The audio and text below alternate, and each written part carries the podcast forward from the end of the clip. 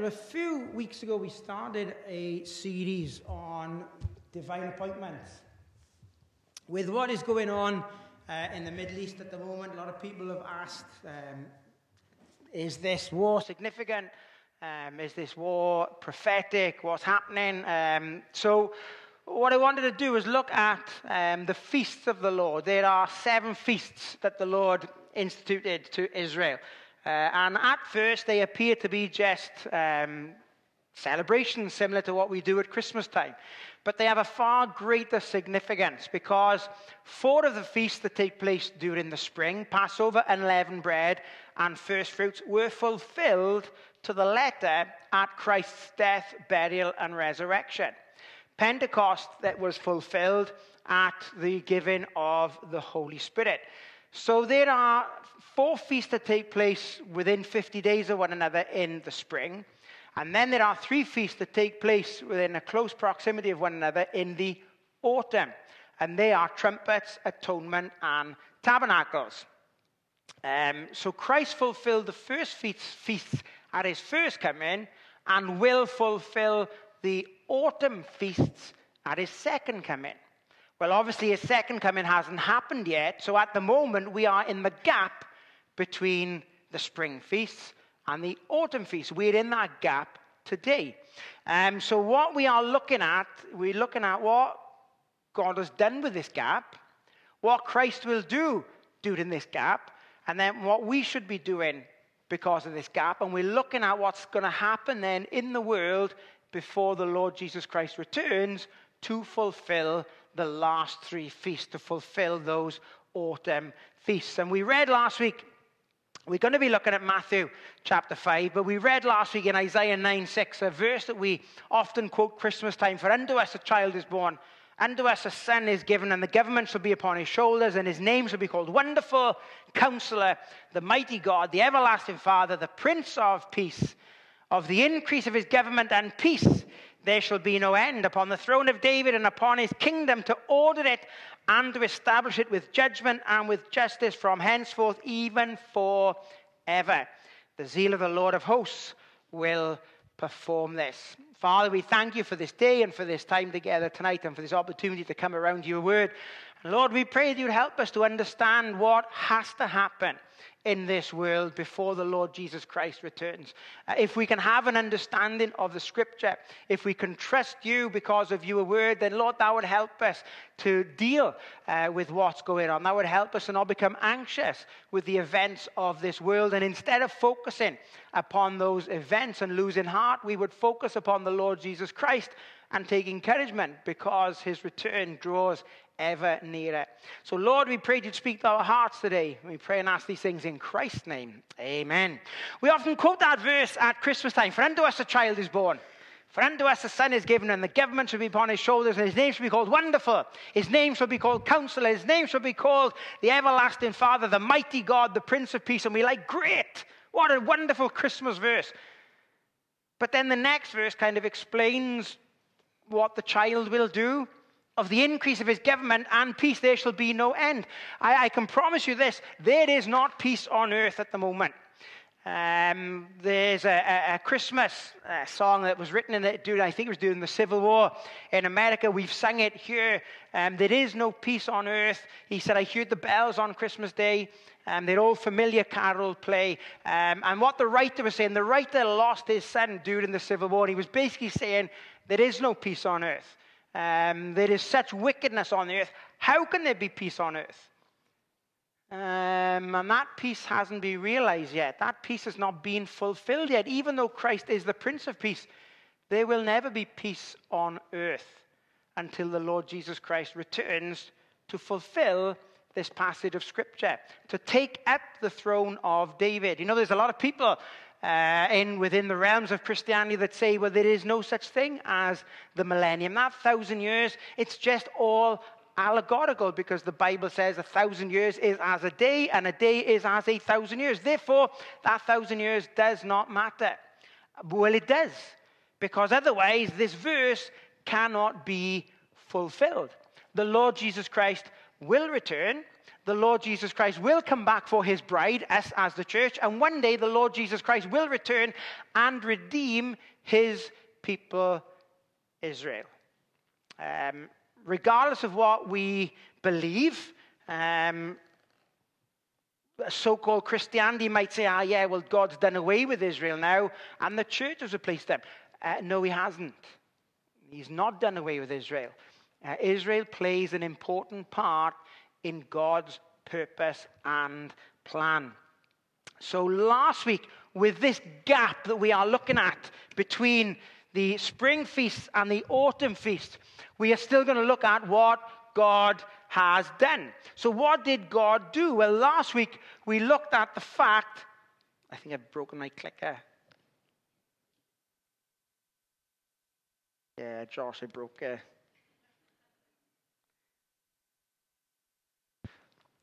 We looked at what God did in relation to um, the covenants.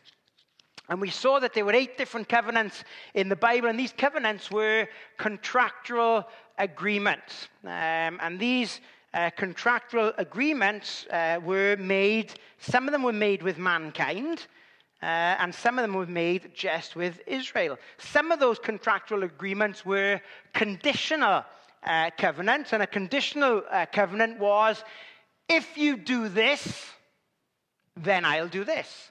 Um, the Mosaic covenant was a conditional covenant. If you obey the law, then I'll bless you. If you don't obey the, obey the law, then you're going to be in trouble. That was a conditional covenant. Then there are some covenants which are unconditional. And um, out of the five covenants made with Israel, um, four of those covenants are unconditional. It doesn't matter how they behave, God will bring those promises to pass. Um, we saw um, that these covenants were literal and they were to be interpreted literally, that they were God made, that they were eternal, and they could not be restricted or altered uh, by any way, not even time. Um, it was necessary to re emphasize that these unconditional covenants were not done away with because of Israel's disobedience, and these covenants were made with a specific people, Israel.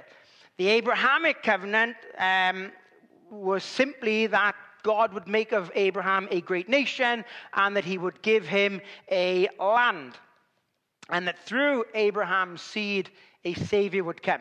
Then there was the Mosaic covenant. This was one of those conditional covenants. If you obey the law, then I'll bless you with this. If you don't obey, then you know I'll even take you out of the land. Um, there was the land covenant under which the Lord said, "This is the land I'm going to give you." And this is what you need to do when you get into the land. This is how you need to behave. This is what you need to do. This is, uh, I'm going to give you the land from uh, this river to this river, and all of that is going to be yours. That was the land covenant. Then there was the Davidic covenant. And that was a covenant made with David to say, look, your seed is going to sit on this throne forever. And then there was a new covenant. That covenant was initially made with Israel in Jeremiah 31, um, but the Lord Jesus Christ took it up and made certain of its clauses to include the church. Uh, we, we see some of that this morning when we came around the Lord's table. So, when God called Abraham from Ur of the Chaldees and told him to go to a place that he would show him, God then took um, Abraham's family into Egypt. Whilst in Egypt, God made a nation. He took 70 people who came down into Egypt and suddenly led, 400 years later, led millions out of Egypt and in the wilderness gave them laws, gave them statutes, gave them religious ordinances for them to function as a nation. Um, God also made provisions for how his people could approach him. That was the purpose of the tabernacle, so he could dwell among his people. Remember, that was the whole purpose that God created man in the first place, was to have fellowship with us, was to dwell with us, was for us to be able to um, approach him. So God made Israel a nation, gave them covenants, a promise. He gave them a law in order to govern. He gave them uh, religious ordinances in order for them to be able to approach a holy God, even though they were a sinful people. So that's what God did. So, what then would Christ do? Well, in Matthew chapter 5 and verse 17, uh, and we looked at this a couple of months ago when we went through the Sermon on the Mount, the greatest sermon ever preached. In Matthew chapter 5 and verse 17, the Lord Jesus Christ said this Think not that I am come to destroy the law or the prophets. I am not come to destroy, but to fulfill. Christ came to fulfill the law. As the Lord continued his sermon on the Mount, his attention turned to the Mosaic law. And if you remember from the Sermon on the Mount, the Lord said, Look, I know it said of old, you know, you shouldn't commit adultery, but I'm going to take it one step further. If you even look upon a woman and lust after her, you've committed adultery in your heart. He says, I know the, the Old Testament law says you shall not kill, but I'm saying to you, if you even hate somebody, you've pretty much committed murder in your heart. So the, the Lord Jesus Christ kind of elevated the law to say, we can't keep it. It is impossible for us to keep the law. And the law was the foundation of the Jewish national life. There was a moral law, a ceremonial law, a religious law. This was their code of conduct, how they were to behave. And they were even told what to do if they were living in a moldy property. And they were told what to do if they came in contact with a dead body. They were told what to do if somebody had stolen something, if somebody had hurt somebody, if somebody had injured somebody. There were laws for uh, a, a whole aspect of daily life. And Christ said, I've not come to destroy the law, I've come to fulfill it. You see, the problem with the law was nobody could keep it. And I'll prove to you that nobody could keep it. I'm going to ask you a question, and I want you to all be honest with me. How many of you have ever told a lie?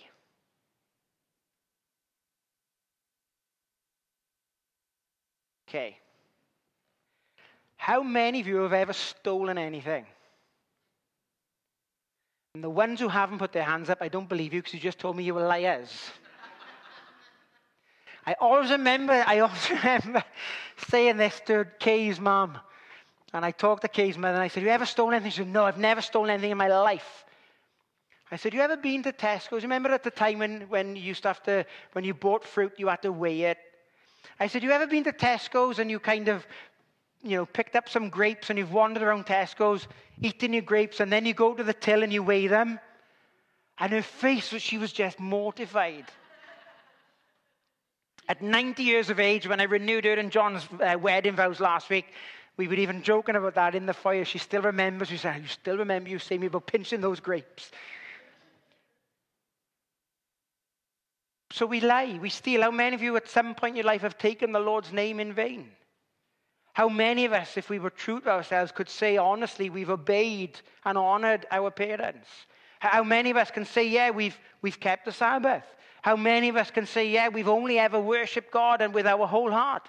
How many of us can say we've never once coveted anything? And again, you might say, well, I've never committed adultery and I've never murdered. But the Lord Jesus Christ said, if you look with lust or you hate somebody in your heart, then you've broken the law. James said, if you, broke, if you break one part of the law, so if you manage to keep nine of the Ten Commandments, but you slip up one time and break one of them. James says if you break one, you may as well have broken them all. And that's just 10.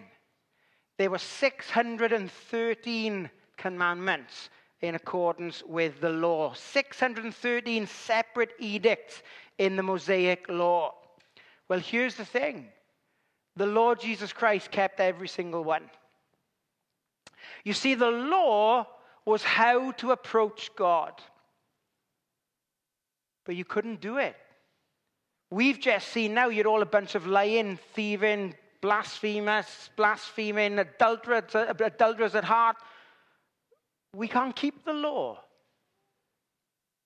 So you might say, well, why did God give the law if it could not be fulfilled? It could not be completed, if it could not be kept?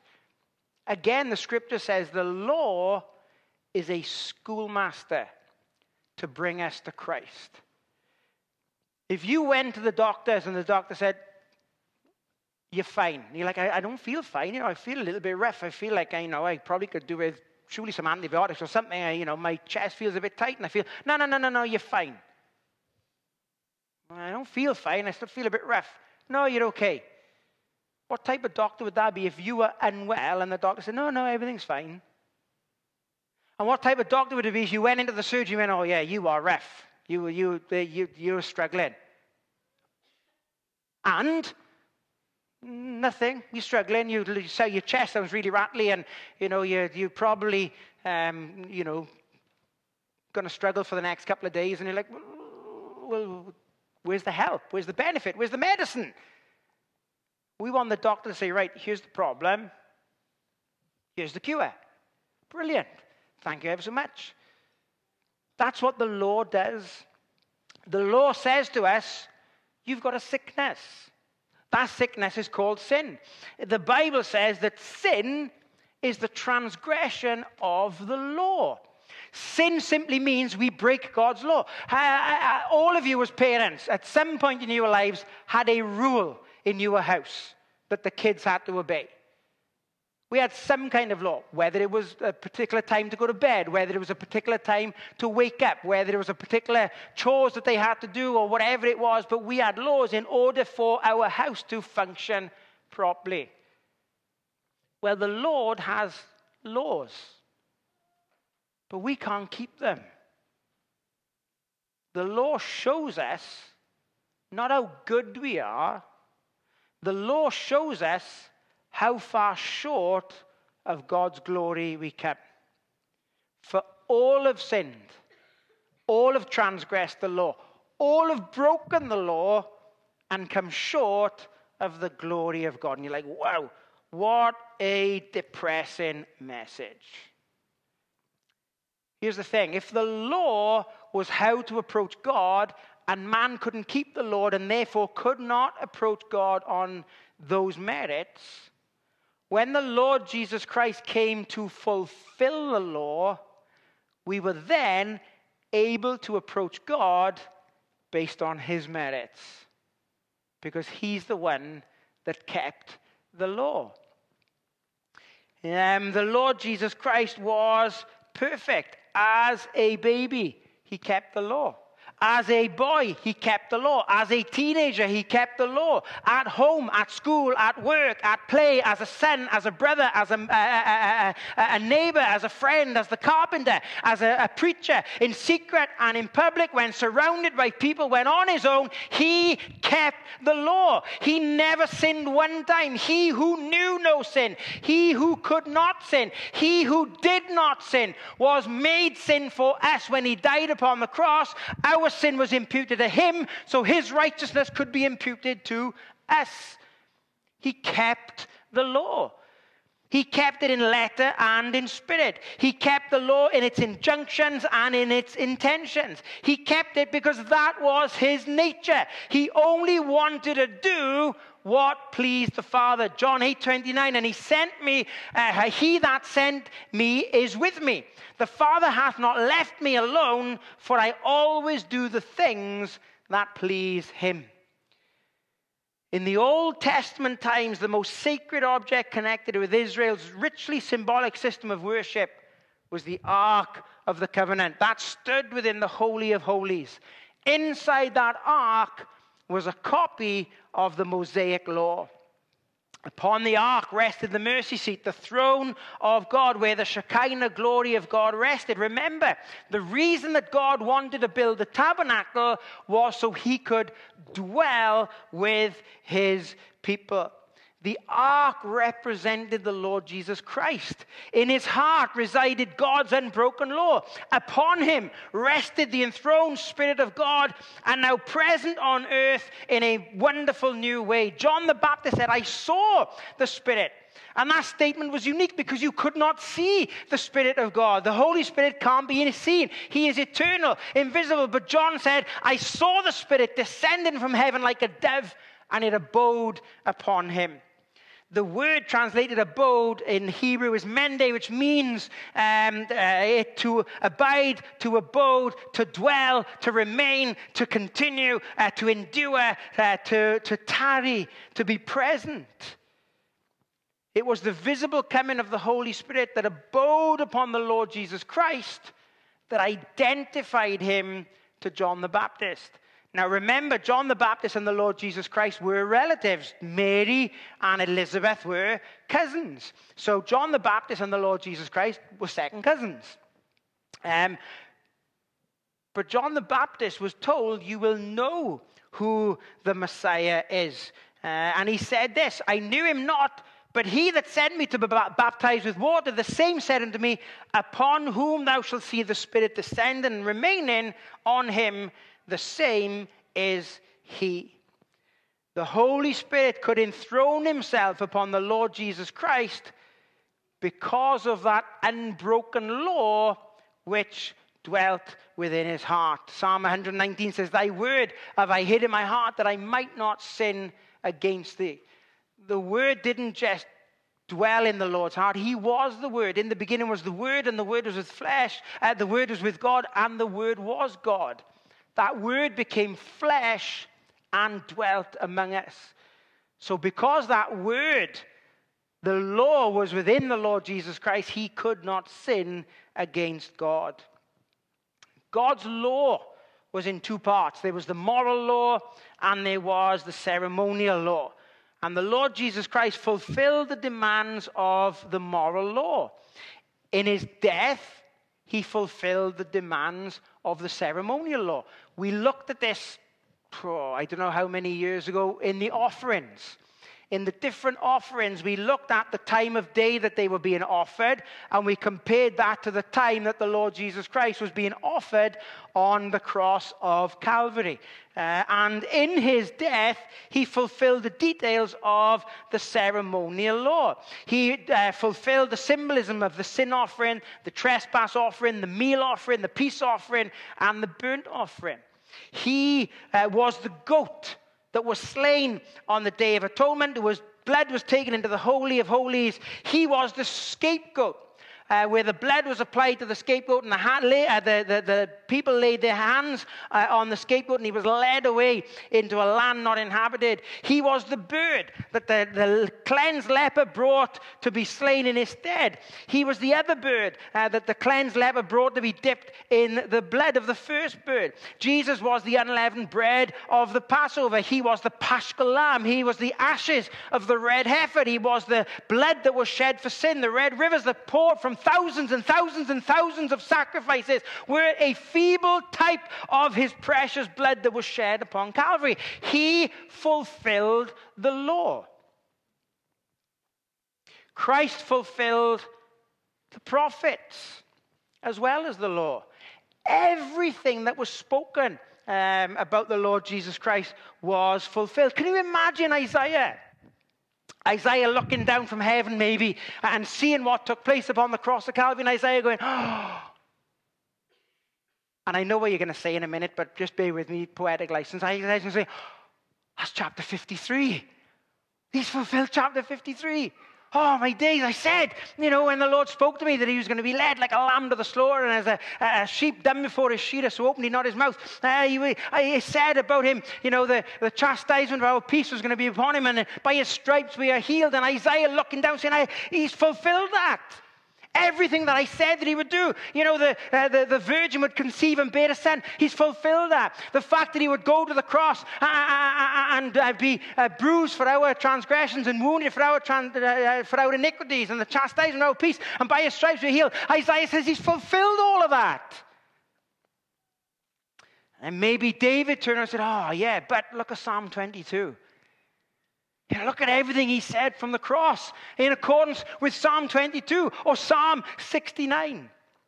And then maybe Zechariah turned around and said, Yeah, but he's, he's also, also fulfilled my prophecy when he came into Jerusalem on that donkey. Uh, when uh, he was, uh, when they looked on him whom they've pierced. Uh, how incredible that he fulfilled everything that the prophet said. When uh, uh, Micah said that he would be born in Bethlehem, he fulfilled that.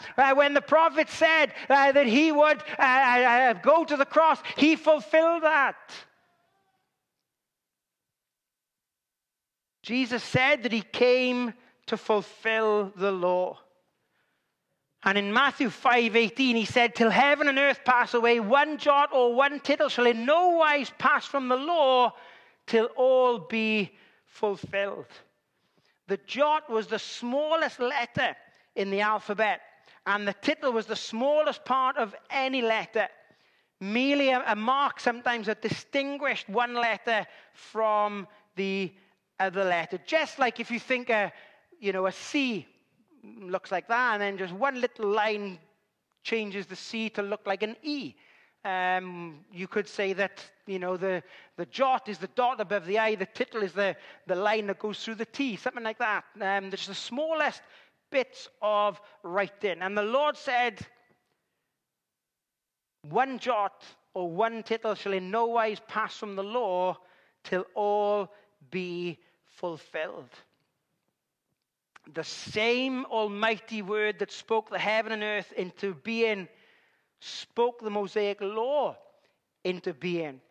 Um, the edicts of the Lord are so exact, infallible, and timeless. When you think about it, every law that we have today, every sensible law that we have today, pretty much comes from the Ten Commandments.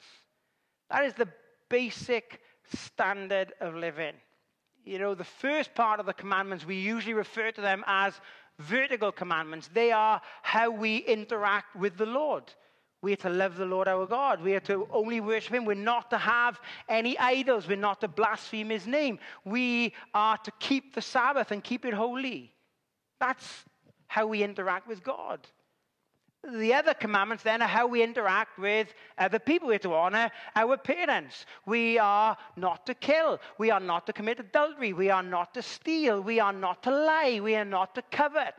That's how we interact with other people. And when you think about it, every law that we have today is basically how we are to kind of treat one another, how we are to behave.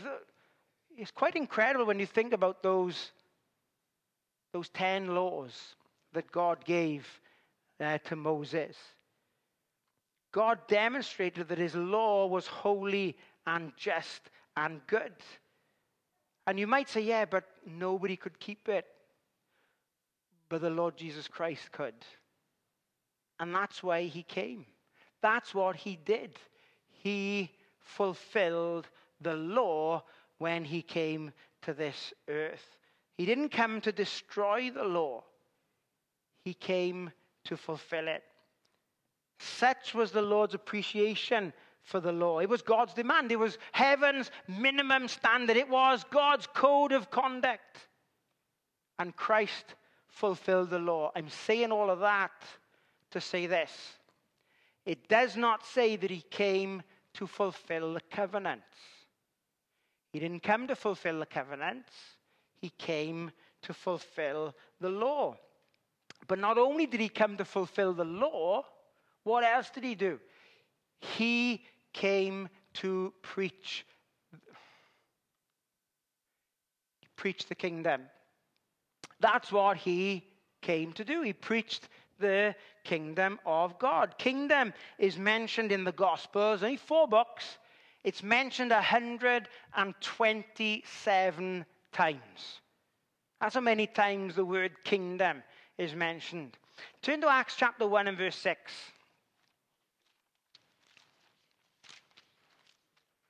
Acts chapter 1 and verse 6.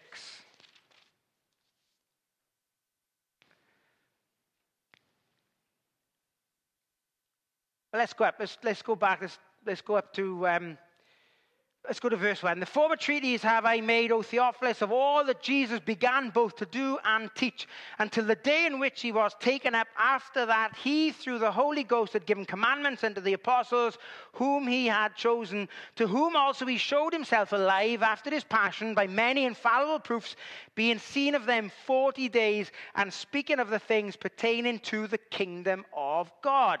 And being assembled together with them, commanded them that they should not depart from Jerusalem Jerusalem, but wait for the promise of the Father, which saith he, have heard of me.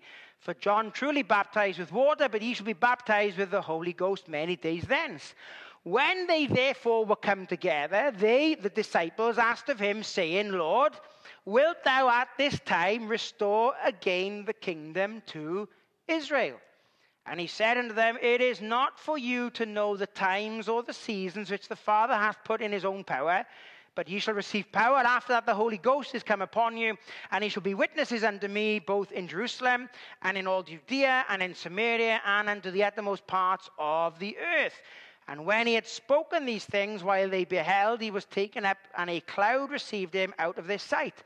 And while they looked steadfastly towards heaven, as he went up, behold, two men stood by them in white apparel, which also said, Ye men of Galilee, why stand ye gazing up into heaven? This same Jesus, which is taken up from you into heaven, shall so come in like manner as you have seen him go into heaven. So, Jesus, in those 40 days, Jesus had gripped the hearts of the disciples and he had spoken in great detail about the kingdom of God. I think it's Matthew 13 that we have the what we know as the kingdom parables, uh, and that is the, um, the sower and the seed. We have the wheat and the tares. We have the mustard seed. We have the, um, the great tree and the birds and the, and the leaven. They are kingdom parables. They're not um, parables in relation to how the gospel is going to go out into the world. They are talking about the kingdom of God. Um, so Christ had talked to them about the kingdom of God, and their question now is Is this the time to restore the kingdom to Israel. What was Christ's response? Did Christ turn around and say, You foolish people? What are you going on about? Have you not understood what I've said for all of these days? How daft are you to ask that type of question? He didn't rebuke them for the question that they had asked. There was nothing wrong with their question other than the fact that it was out of context.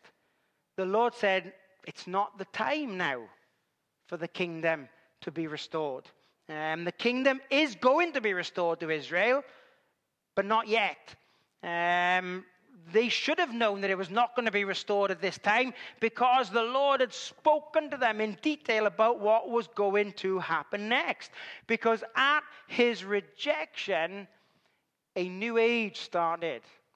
And that's the gap that we live in now and that is the church age. It's not the fact that the church has replaced Israel. It's not the fact that God has done away with Israel. It's not the fact that He said, you know what? All of those covenants that I made with you are now null and void. Um, it's, it's, no good because you've rejected me. I'm, gonna, I'm, I'm, I'm just going to start again and we're going to start with the Gentiles. That's not how God works. God made unconditional covenants to His people when Christ came, he came to fulfill the law, not to do away with the covenants. The church age has to um, intervene, as it were, before the kingdom can be restored to Israel. And when people fail to understand that, that's when people start to get mixed up in their end times approach, in their eschatology. Say, oh, well, there is no millennium. There is no second coming. Christ isn't going to return us. You know, we, we can usher in the kingdom if we get the gospel to the whole. But that's not how it works. God will bring in the kingdom again to Israel in his time. The church age um, has been brought about because even though Israel was still unrepentant, even though Israel was Christ rejecting, the Holy Spirit was going to be given, and Paul would be able to say then, there is now neither Jew nor Gentile. Today in the church age, you're either lost or you are saved. That's it. That is the distinction of people. God will one day restore the kingdom to Israel, not yet. But up until that point, Israel needs to come to know Christ as their Savior, just like you needed to come to know Christ as your Savior. Christ fulfilled the law so people could access the Heavenly Father through the, through the Son. You know, I read a wonderful story years ago. I, I can't remember um, which king it was, but there was a little boy um, outside Buckingham Palace, and he was desperately trying to see the king. And uh, he couldn't get through. He couldn't get through the crowds. He couldn't see. And all of a sudden, a young man came to him and said, What do you want? And the little boy was crying. He was upset. He said, I want to see the king. So this young man said, Come with me. He grabbed him by the hand. He walked past every single bodyguard, straight into the throne room and simply said, Father, there's a little boy that wants to see you. That's what the Lord Jesus Christ did when he fulfilled the law. He made it possible for us to access the throne of God. He made it possible to access the Father. But the Lord didn't say to his disciples, when the disciple says, You're going to restore now the kingdom to Israel, he didn't say, No, we've done away with that now. Israel no longer exists. Now we're going to concentrate on the church. No, he said, it's not for you to know the times. That's, that's not what's going to happen now. The kingdom will be restored to Israel one day because remember all those covenants that God made to Israel? They've got to be fulfilled. So Christ said, one day it will be restored, but not yet. The church age is what we are living now. The Lord Jesus Christ had been teaching them for the last 40 days about the spiritual kingdom, not the physical kingdom. Um, and you can't blame them. You know, they have, they have kind of been waiting for this. This is what their scriptures promised them. So, you know, they weren't wrong in, in, in asking for that because that's what the scriptures had been pointing to. And if they'd accepted uh, the Messiah, when he came, the kingdom would have been ushered in there and then. The establishment of the millennial kingdom awaits the Lord's second coming. The disciples may have grasped the Old Testament truth, but they struggled at this time with this transition to New Testament truth. You know, the Jewish national clock was pretty much going to stop ticking. The Lord Jesus Christ said in Luke chapter 19, as he looked at Jerusalem and wept, as he realized that there were troubled times coming for Jerusalem. He realized that there were troubled times coming for the temple. He made the prophecy that there wouldn't be one stone left upon the temple. If you've ever been to Jerusalem, or you can look online, these stones are huge. They are massive. And the Lord Jesus Christ said, Not one stone will be left upon another. And you'd think, you know, you, when you've seen ruins around here, you see, like Caerphilly Castle, I don't know if that tower is ever going to fall, but it's, it, you know, it's been leaning for, for years. And there's some big stones in Caerphilly Castle, and even though it's not been inhabited and lived in for quite some time, you still kind of get a general idea of the structure. But the Lord said the temple in Jerusalem wouldn't just be a ruin, there wouldn't be one stone left upon another. Do you know when the Romans sacked Jerusalem in AD 70? And as they burnt the temple, the gold that overlaid the walls melted and went into the cracks of the stone. So, in order to get to the gold, they literally took each stone off one another so they could get to the gold. You know, if you destroyed something and you destroyed a building, you'd be like, oh, yeah, I'm not going to take it all the way down and you know, it's, it's pretty much done now. They're not going to rebuild it, so I leave it as it is. But the Lord said, not one stone would be, remain upon the other. And because of the way in which the Romans burnt the temple, it was destroyed, and the Lord's uh, prophecy was fulfilled in AD 70. Jerusalem would be destroyed, the Jewish people would be scattered, and the curse that the nation themselves invoked upon their own selves when they said in Matthew 27 25, His blood be on us and on our children would come to pass. Meanwhile, the king would go on a long journey, and he was entrusting his affairs in the world to us. They were to no longer look for a material kingdom, they were to start preaching the gospel. The Lord had preached the kingdom, and now it was time for them to preach the gospel. What would God do in this gap? He gave Israel covenants to say that he would never forsake them as a people. What did Christ do in this gap? He came to fulfill the law and then to prepare us to proclaim the gospel. So, what should we be doing in this gap? We'll find out probably after Christmas. Father, thank you again for this day, for this time together, and for this privilege of being able to come around your word. Father, we recognize the fact that your word is true. Uh, we recognize the fact that we are a privileged people. We hold in our hands a, a Bible that were, was written uh, by 40 different Jewish people. We recognize the fact that we worship a, a Messiah who was born through a Jewish family, who lived uh, in Israel, who died in Jerusalem, who rose again in, in Jerusalem to save us, who fulfilled the Lord of God so that our sins could be forgiven because of his sacrifice. And Father, we recognize the fact that you have not discarded your people Israel. You've not done away with your people Israel. They are not saved as a nation yet, even though there are many individuals who are Jewish uh, who have come to know the Lord Jesus Christ as their Savior. As a nation, they're not saved yet. But one day they will be. One day when the Lord Jesus Christ returns after 144,000 witnesses evangelize the whole world, the nation will come to a national repentance and will look on him whom they've pierced and will finally say, Blessed is he that cometh in the name of the Lord. That's not happened yet. And there's a lot that needs to take place before that happens. So, Lord, I pray that you would help us to be familiar with your word so we don't get caught out with what's going on in the world with people's different viewpoints uh, of what will happen. Let us just trust the word of God and take comfort from the fact that you know what you are doing and you know exactly what's going to happen in this world and you will bring your promises to pass. So, Father, I just pray that you would continue to help us not to lose heart as we look at the wickedness around us, but to keep our eyes fixed firmly upon the Lord Jesus Christ. For we pray and ask these things in his most precious and wonderful name. Amen.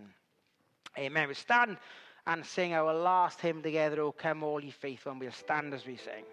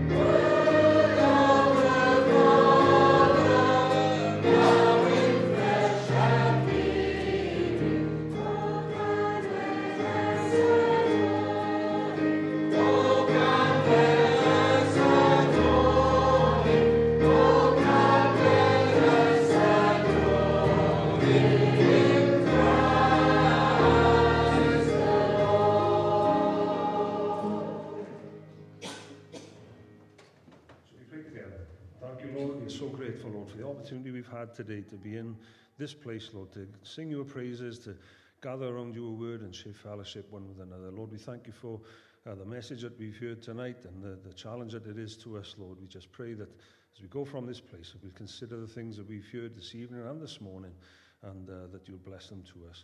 So we pray that you'll be with us and continue with us, Lord, as we uh, share fellowship one with another next door and through the week ahead, Lord, that uh, we might uh, bring glory and honor to you in all that we do throughout the week. So we just ask your blessing and we give you all the praise and all the glory and thanks all to you, Lord. And we pray in Jesus' name.